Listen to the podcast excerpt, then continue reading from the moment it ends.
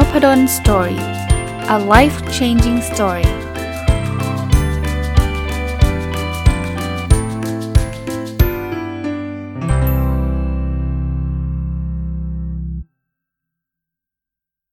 สวัสดีครับยินดีต้อนรับเข้าสู่ Nopadon Story Podcast นะครับวันนี้วันศุกร์นะครับยินดีต้อนรับเข้าสู่รายการ MBA Weekly นะ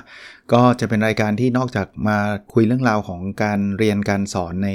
MBA โดยเฉพาะที่ธรรมศาสตร์ที่ผมเป็นผู้อำนวยการโครงการอยู่เนี่ยผมก็จะเอาความรู้เกี่ยวข้องกับวิชาที่ MBA สอนเนี่ยมาเล่าให้ฟังนะครับผ่านการรีวิวหนังสือนะครับตอนนี้เนี่ยหนังสือที่ผมเอามาเป็นหนังสือหลักที่เอามารีวิวแล้วก็แชร์ความรู้พวกนี้ก็คือ The Visual MBA ของคุณเจสันแบรอนนะครับวันนี้จะเอาบทที่เกี่ยวข้องกับการเรียนในเรื่อง Operations Management มาเล่าให้ฟังอันนี้อาจจะเป็นวิชาหนึ่งที่ในอดีตเคยสอนอยู่นะครับตอนนี้ไม่ได้สอนละแต่ว่าผมก็เป็นอาจารย์อยู่ในภาควิชาชื่อนี้เลย Operations Management นะครับเพราะนั้นเล่าที่มาที่ไปนิดนึงก็คือ Operations Management เนี่ยมันก็คือวิธีการจัดการในเรื่องของ Operation คือการเปลี่ยนสินค้าเปลี่ยน Input ให้เป็น Output นะครับเปลี่ยนวัตถุดิบเปลี่ยน Input ต่างๆเนี่ยให้ออกมาเป็นสินค้าหรือบริการจะทำยังไงให้กระบวนการนี้เนี่ยทำหน้าที่ได้ดีนะครับต้นทุนต่ำรวดเร็วถูกต้องอะไรเงี้ยนะครับในมุมของ Operation เนี่ยจะมีอยู่3เรื่องนะเรื่องแรกก็คือการออกแบบนะครับอย่างผมสอนเนี่ยมันก็จะมีวิชาเลย Product Design เลยก็คือเรื่องการออกแบบproduct หรือผลิตภัณฑ์ทำไงให้ product มันใช้ง่ายนู่นนี่นั่นนะครับอันที่2คือ manage อย่างที่เมื่อกี้เล่าให้ฟังครับบริหารจัดการนะครับเราจะผลิตยังไงเราควรจะมีกี่ workstation นะคล้ายๆเป็นสมมุติว่ากระบวนการผลิตมันผ่าน1 2 3 4อย่างเงี้ยเราจะจัดเรียงงานยังไงจะจัดกลุ่มงานยังไงนะครับแล้วก็เรื่องของการ improvement ทำได้ละแต่ทำยังไงให้ของเสียมันหายไปทำยังไงให้มันผลิตได้เร็วขึ้นต่างๆการหา bottleneck คอขวดอะไรพวกนี้คือสิ่งที่ Operation Management เนี่ยถ้าใครต้องเรียนซึ่งจะเป็นวิชาบังคับอยู่แล้วนะครับในการเรียน MBA วิชานี้เป็นวิชาพื้นฐานคือ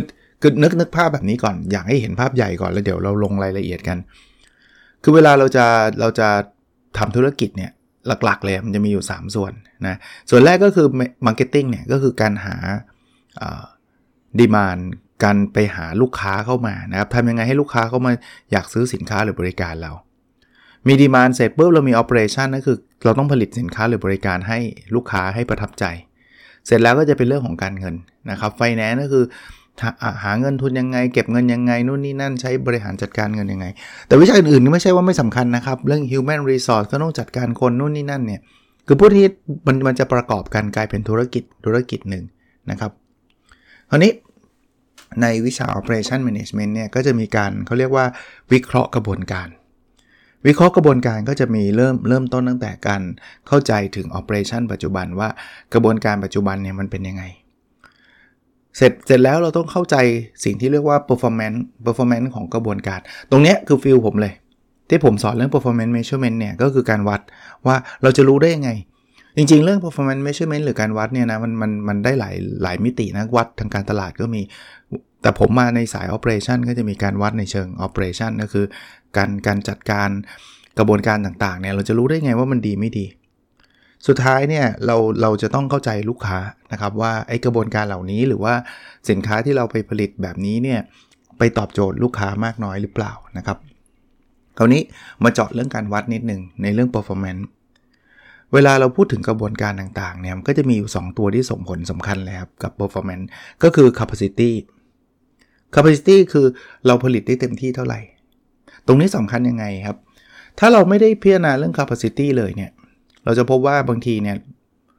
การตลาดโฆษณาเยอะแยะมากมายนะแบบอยากให้คนมาซื้อเต็มไปหมดมาถึงปุ๊บผลิตไม่ทันก็เสียโอกาสและเสียเงินไปใช้เหตุเลยบางคนเนี่ยโอ้โหโฆษณาใช้เงินเป็นหลายล้านเนาะแต่ปรากฏว่าเราไม่ได้ดู capacity แล้ว capacity เนี่ยมันไม่ได้เพิ่มง่ายๆนะมันไม่ใช่ว่าวันนี้ผลิตได้ 1,000 ชิ้นต่อวันพรุ่งนี้จะกลายได้ 10,000 ชิ้นต่อวันมันไม่ได้เร็วแบบนั้นบางทีเราพูดถึงการแบบต้องสร้างโรงงานใหม่ด้วยซ้ำซึ่งมันใช้เวลาเป็นปีนะครับดังนั้นเนี่ยการวางแผน capacity จึงกลายเป็นเรื่องใหญ่เราควรจะสร้างหรือไม่สร้างถ้าจะสร้างเมื่อไหร่เพราะว่า อันนี้มันเป็นเงินลงทุนที่ไม่น้อยนะครับสร้างโรงงานใหม่นี่คือทั้งที่ดินทั้งอะไรอาจจะหลักร้อยหลายร้อยล้านหรือเป็นพันล้านก็ได้เนี่ยแล้วถ้าเกิดสร้างมาแล้วดีมานด์มันไม่ได้มาตามจะทำยังไงอันที่2คือ efficiency คุณใช้แล้วมันคุ้มค่าหรือเปล่าบางทีคุณมีโรงงานใหญ่มากมายเนี่ยนะแต่คุณใช้อยู่นิดเดียวเนี่ยมันก็ไม่คุ้มนะครับกับสิ่งที่คุณมีอยู่นะครับเพราะฉะนั้นเนี่ยสมมตินะเรามองได้หลายมุมนะสมมติว่าคุณมีคนงานอยู่100คนทำงานวันละ8ชั่วโมงนะครับแต่ปรากฏว่าจริงๆแล้วคุณบริหารจัดการไม่ดีเนี่ยคุณได้ใช้เวลาในการผลิตเนี่ย700ชั่วโมงเท่านั้นเองถามว่านี่มันมีประสิทธิภาพหรือเปล่าประสิทธิภาพก็เอา700นะเวลาที่คุณใช้จริงเนี่ยเอาไปทำงานเนี่ยหารด้วยเวลาทั้งหมดที่มีก็คือ100คนคนละ8ชั่วโมงก็800ชั่วโมงใช่ไหม700หาร800ก็คือคุณมี efficiency อยู่ที่ 87.5% ก็ถือว่าไม่สูงเท่าไหร่เราก็อยากได้เยอะๆนะใกล้ 100% ก็ยิ่งดีนะครับคราวนี้ในการเรียน Operation Management เนี่ยมันจะมีคำศัพท์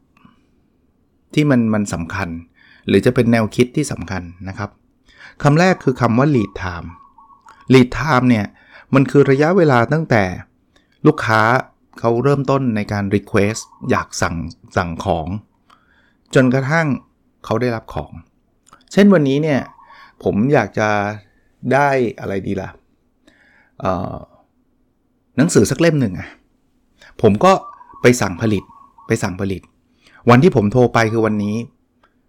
แต่พอสั่งไปแล้วเนี่ยคราวนี้จะเป็นกระบวนการภายในของโรงพิมพ์ละที่เขาจะมาพิมพ์หนังสือให้ผมอาจจะ3สัปดาห์กว่าที่เขาจะส่งหนังสือมาให้ผมได้ก็คือผลิตก็คือการพิมพ์หนังสือให้ผมนั่นแหละ3สัปดาห์เนี่ยเขาเรียกว่า lead time คือตั้งแต่ request ผมสั่งเปิดงานบอกผมอยากได้หนังสือ 3,000 เล่มนะครับจนกระทั่งผมได้รับของตัวนี้คือ lead time อีกคำศัพท์นึงครับคือคำว่า throughput throughput เนี่ยมันคือจำนวนของผลิตภัณฑ์ที่เราสามารถที่จะสร้างได้ภายในระยะเวลาที่กำหนดเช่นถ้าเราขายของสมมุติว่าผมขายแชมพูนะใน1เดือนเนี่ยผมสามารถที่จะผลิตแชมพูออกมาได้สักกี่ชิ้นมันคือ throughput ผมใน1เดือนอาจจะ 30,000 ชิ้น 30,000 กล่องหรือ 30,000 ขวดนะนี่คือ throughput อีกศัพท์นึงคือคำว่า cycle time นะครับ cycle time เนี่ยมันคือระยะเวลาเหมือนกันเวลามีคำว่า time ก็คือระยะเวลานะครับตั้งแต่เริ่มต้นจนกระทั่งจบกระบวนการอย่างเมื่อกี้เนี่ยต่างจาก lead time ยังไงเมื่อกี้ lead time มันคือตั้งแต่สั่งจนกระทั่งได้รับของใช่ไหมแต่ cycle time เนี่ยมันจะไม่ได้ตั้งแต่สั่งนะตั้งแต่เราเริ่มผลิตจนกระทั่งจบไอ้การผลิตนั้นนะ cycle time นะครับคำถัดไปคือ capacity ซึ่งเมื่อกี้เราคุยกันแล้วมันคือจำนวนไอ้ output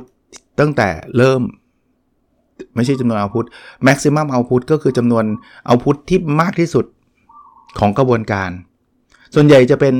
ป็นจำนวนเป็นหน่วยเช่นกำลังการผลิตหรือหน่วยต่อเวลาเช่นกำลังการผลิตของเราคือ100ชิ้นต่อชั่วโมง100ชิ้นต่อวันนะมันจะเป็นแบบนี้ capacity ซึ่งก็ขึ้นอยู่กับหลายปัจจัยนะครับมันอาจจะขึ้นอยู่กับความเร็วในการผลิตความสามารถของพนักงานอะไรเงี้ยกระบวนการต่างๆนะ efficiency ประสิทธิภาพเนี่ยมันคือ standard นะครับที่เราเช็คเทียบกับ standard standard คือมาตรฐานนะครับแน่นอนเต็มมันคือคะแนนเต็มมันคือ100นะครับพูดได้ง่ายประสิทธิภาพมันอธิบายแบบนี้เราใช้ทรัพยากรมันคุ้มค่าหรือเปล่าเมื่อกี้ที่ผมคำนวณให้ดูครับมีคนงานอยู่100คนคนนึงทำงาน8ชั่วโมงประสิทธิภาพก็คือเวลาชั่วโมงทำงานจริง700หารเวลาชั่วโมงที่คุณมีทั้งหมดคือ800ก็ 87.5% แน่นอนเต็มที่ก็คือ 100% นะครับแล้วก็อีกคันนึงคือคำว่า bottleneck ที่แปลว่าคอขวดนะครับคอขวดคืออะไรคอขวดก็คือสิ่งที่มันเป็นตัวจำกัดกำลังการผลิตเราเช่นสมมุตินะแล้วผ่านกระบวนการ4กระบวนการ1 2 3 4กระบวนการ1เนี่ยมันสามารถโปรเซสได้เร็วมาก100ชิ้นต่อชั่วโมง กระบวนการ2ได้10ชิ้นต่อชั่วโมงกระบวนการ3ได้100ชิ้นต่อชั่วโมงกระบวนการ4ได้100ชิ้นต่อชั่วโมงถามว่าแล้วทั้งโรงงานเนี่ยที่มันต้องผ่าน1 2 3 4เนี่ยมันจะผลิตได้เต็มที่กี่ชิ้นต่อชั่วโมงครับตอบคือ10อ้าวทำไมอ่ะคนอื่นเขา100หมดนะไอ้นี่แค่10อันเดียวทำไมไม่เอามาบวกกันหารเฉลี่ยไม่ใช่ฮะเพราะของมันจะมากองรออยู่ตรงไอ้10ชิ้นต่อชั่วโมงนี่แหละเพราะว่ามันช้าประเด็นคือถ้าเรารู้ bottleneck เนี่ยเราแก้ไขเราต้องไปเพิ่มกำลังการผลิตในไอ้ตรงที่มันเป็น bottleneck ถ้าอยากจะผลิต100ชิ้นต่อชั่วโมงเนี่ยไม่ต้องไปเพิ่มไอ้ตรง100เป็น200ไม่ได้ช่วยฮะต้องไปเพิ่มจาก10ชิ้นต่อชั่วโมงเนี่ยให้เป็น100ชิ้นต่อชั่วโมงคราวนี้เอาคอนเซ็ปต์ไปแล้วคราวนี้เรามาดูตัวอย่างบ้างนะว่าเวลาเราพูดถึง operation management คืออะไรสมมุติว่าเราอยากที่จะขายน้ำมะนาวนะครับแน่นอนน้ำมะนาวเนี่ย output มันคืออะไรคือแก้วน้ำที่เราขายอะแก้วน้ำมะนาวเนี่ยเป็น1แก้วนะครับนะนั้นเนี่ยเราจะขายแก้วละ2เหรียญนะครับพอเริ่มกระบวนการคือไงลูกค้าสั่งเสร็จปุ๊บเนี่ยคุณก็เริ่มเอาน้ำเนี่ยใส่เข้าไปในเหยือกอันนี้สมมุติ30วินาทีแล้วก็เอาเหยือกเนี่ยไปเทใส่แก้วอีกสักประมาณ5วินาทีคราวนี้เสร็จแล้วสิ่งที่คุณต้องทำคือคุณต้องปอกส้มนะครับแล้วก็จะเรียกว่าคั้นมันไม่ใช่ส้มนี่มะนาวนะครับคั้นมะนาวตรงนี้ใช้เวลา2นาทีเลย2นาทีเสร็จแล้วคุณก็เติมน้ำตาลลงไปอีก10วินาทีแล้วคุณก็คนอีกสักประมาณ5วินาทีสุดท้ายเนี่ยคุณก็ได้น้ำมะนาวส่งไปให้ลูกค้านี่คือ operation กระบวนการทั้งหมดตั้งแต่เริ่มต้นทำจนกระทั่งเสร็จสิ้นเราจะพบว่า throughput เนี่ยเราทำได้1แก้วเนี่ยเมื่อกี้1แก้วเนี่ยใช้เวลาประมาณ 2.5 นาทีเมื่อกี้เดาได้ไหมอะไรคือ bottleneck อะไรคือกอขวดไอ้คั้นมะนาวครับที่เมื่อกี้ผมบอก2นาทีเนี่ยอันอื่นรวมกันเนี่ยมันแค่0.5 นาทีเองครึ่ง30วิเองแต่ตัวที่ช้าเนี่ยคือตัวที่จะคั้นมะนาวนะครับต้องตัดต้องปอกต้องเอามาคั้นเนี่ยอันนี้นานนะครับคราวนี้ถ้าเราทำได้1แก้วเนี่ยเราต้องใช้เวลา 2.5 นาทีเนี่ยถ้าสมมุติเราจะทำ4แก้วมันก็ต้อง10นาทีนะครับงั้น capacity ก็แล้วแต่ว่าคุณจะพูดถึงช่วงไหนอะแต่ว่านี่คือ capacity นะครับภายใน10นาทีเราทำได้ประมาณ4แก้วนะครับในลักษณะแบบนั้นนะครับจะได้เห็นภาพว่าประมาณนี้นะครับประมาณนี้คราวนี้อยากที่จะลดเราแบบโหลูกค้ามาเต็มไปหมดเลยเราก็ต้องไปลด bottleneck ถูกป่ะอย่างเช่นคั้นมะนาวเนี่ยมันมีคนมาช่วยได้ไหมช่วยคั้นกันหน่อยมันจะได้ใช้เวลาน้อยกว่า2นาทีนะหรือว่ามันมีเครื่องไหมที่มันจะคั้นได้เร็วกว่าใช้มือคนมันก็จะใช้เวลาทำให้เวลาได้เร็วขึ้นนะครับคราวนี้ถ้าเกิดเราอยากที่จะคำนวณไอ้ efficiency ทำไงยกตัวอย่างนะถ้าทุกอย่างเนี่ยเป็นไปอย่างที่แพลนไว้หมดเลยเนี่ยตามมาตรฐานเนี่ยอันนี้แค่สมมุตินะชั่วโมงนึงเราควรจะทำได้25แก้วแต่ปรากฏว่าบางทีคุณทำแล้วมันหกบ้างอะไรบ้างทำผิดพลาดบ้างอะไรก็ไม่รู้แหละมันทำให้คุณได้ทำได้แค่17แก้วefficiency ที่คุณทำได้จริงๆก็คือประมาณ 68% 17หารด้วย25นะครับมองในมุมว่ามันเต็มที่25แก้วก็คือใน1ชั่วโมงก็คล้ายๆ capacity ที่คุณมีอ่ะในหนังสือเนี่ยเขาก็ใช้ว่าแทนที่ efficiency เขาก็ใช้ capacity utilization นะคือคุณใช้กำลังการผลิตได้เต็มที่หรือเปล่าบางทีมันไม่เต็มที่เพราะว่าเราทำผิดทำพลาดทำอะไรอย่างเงี้ยนะครับ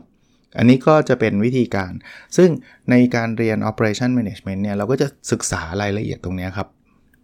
ว่าจะมีวิธีไหนที่จะลดเวลาได้หรือบางทีไม่ลดเวลาอย่างเดียวนะเพิ่มคุณภาพด้วยเพราะมันจะมีปัญหาไม่ใช่มีปัญหาแค่ผลิตไม่ทันอย่างเดียวในตัวอย่างในหนังสือเนี่ยจะพูดถึงผลิตไม่ทันแต่ว่าจริงๆเริ่มต้นตั้งแต่ว่าคุณจะเลือกมะนาวแบบไหนมันดีเครื่องคุณควรจะใช้เครื่องจักรหรือใช้กำลังคนถ้าใช้คนเท่าไหร่จริงๆมันมีความซับซ้อนมากกว่านี้ด้วยนะครับเมื่อกี้เนี่ยผมยกตัวอย่างนี่เป็นแบบง่ายๆเป็นต่อแก้วคือกระบวนการที่1ก็ทำต่อแก้วกระบวนการที่2ทำต่อแก้วแต่ในความเป็นจริงเนี่ยบางอย่างเนี่ยมันอาจจะทำทีใช้ได้5แก้วอะไรเงี้ยมันก็จะมีความซับซ้อนในการคำนวณเพิ่มขึ้น นั้นวิชา Operation Management เนี่ยอาจจะไม่ได้มีแค่คอนเซปต์อย่างเดียวนะต้องยอมรับว่าบางทีก็มีคณิตศาสตร์อยู่ในตัวนั้นเนี่ยคนเรียน Operation Management แต่ก็ไม่ต้องไปกลัวนะครับว่าโอ๊ยไม่เก่งเลขเรียนไม่ได้เรียนได้ทุกคนน่ะถ้าคุณสมัครมาแล้วผ่านการคัดเลือกมาได้เนี่ยผมคิดว่าคุณมีศักยภาพในการเรียนอยู่แล้วแต่กำลังจะเล่าให้ฟังอันนี้เป็นเสริมเติมมาจากหนังสืออีกนิดนึงคือว่าคนสอนอาจารย์ที่สอนวิชา Operation Management ก็จะเป็นอาจารย์ที่ส่วนใหญ่ชอบตัวเลขอย่างในสาขาผมหลายคนจบวิศวะด้วยซ้ำทั้งๆที่เป็น Operation Management นะจริงๆมีความใกล้เคียงกับ Industrial Engineering ก็คือวิศวะอุตสาหการนะครับมีความใกล้อยู่มาถึงตรงนี้มีคนถามอีกต่างกันตรงไหนไหนมีโอกาสพูดเรื่อง Operation Management แล้วพูดสักนิดนึงจริงๆคอพื้นฐานเนี่ยเรียกว่าทีมเนี่ยมันไปในทิศทางเดียวกันมันคือการบริหารจัดการกระบวนการต่างๆแต่ว่าแบ็กกราวด์อ่ะมันมาคนละทางอย่างวิชา Industrial Engineering เนี่ยวิชาปี1อ่ะคุณเป็นวิศวะเพราะนั้นคุณเรียนฟิสิกส์เคมีชีวะไม่ได้เรียนนะฟิสิกส์เคมีไฟฟ้าคุณเรียนพื้นฐานทางด้านวิศวกรรมมาหมดเลยแล้วคุณค่อยมาเลือกภาคในปี2แล้วคุณก็เป็นวิศวะอุตสาหการคุณก็เรียนเรื่องพวกนี้แหละจัดการกระบวนการนู่นนี่นั่นแต่ถ้าเกิดคุณมาเรียน Operation Management เนี่ยปี1คุณจะเรียนบัญชีการเงินการตลาดคือแบ็คกราวด์คุณคือการบริหารนะแล้วคุณก็มาต่อยอดทางด้าน Operation Management ซึ่งเป็นสาขาที่ผมสอนอยู่ปัจจุบันนี้แหละนะครับก็จะมีความแตกต่างตรงที่แบ็คกราวด์มันเป็นแบบนั้นนะครับแต่ว่าตัวคอตัวเนื้อเนี่ยผมว่าหมายถึงทั้ง Operation Management กับ Industrial Engineering เนี่ย Industrial Engineering อาจจะเป็นเชิงวิศวกรรมเยอะนิดนึงเขาจะมีการปรับปรุงกระบวนการเครื่องจักรอะไรที่มันเป็นใช้ความรู้ทางด้านวิศวะเยอะหน่อยทางด้านOperation Management ที่ผมสอนก็จะเป็นเรื่องของวิธีการบริหารจัดการกระบวนการซะมากกว่านะครับก็เอาเป็นคร่าวๆประมาณนี้นะครับวันนี้ผมก็นำเอาความรู้ทางด้าน MBA มาฝากนะครับถ้าเกิดอยากฟังแนวนี้ก็ติดตามรายการนี้ไว้ได้นะครับก็ไม่ใช่จะมาแค่พูดถึง MBA ธรรมศาสตร์อย่างเดียวนะครับก็จะเอาความรู้ทางด้าน MBA มาเล่าให้ฟังอยู่เรื่อยๆครับโอเคครับเราพบกันในตอนถัดไป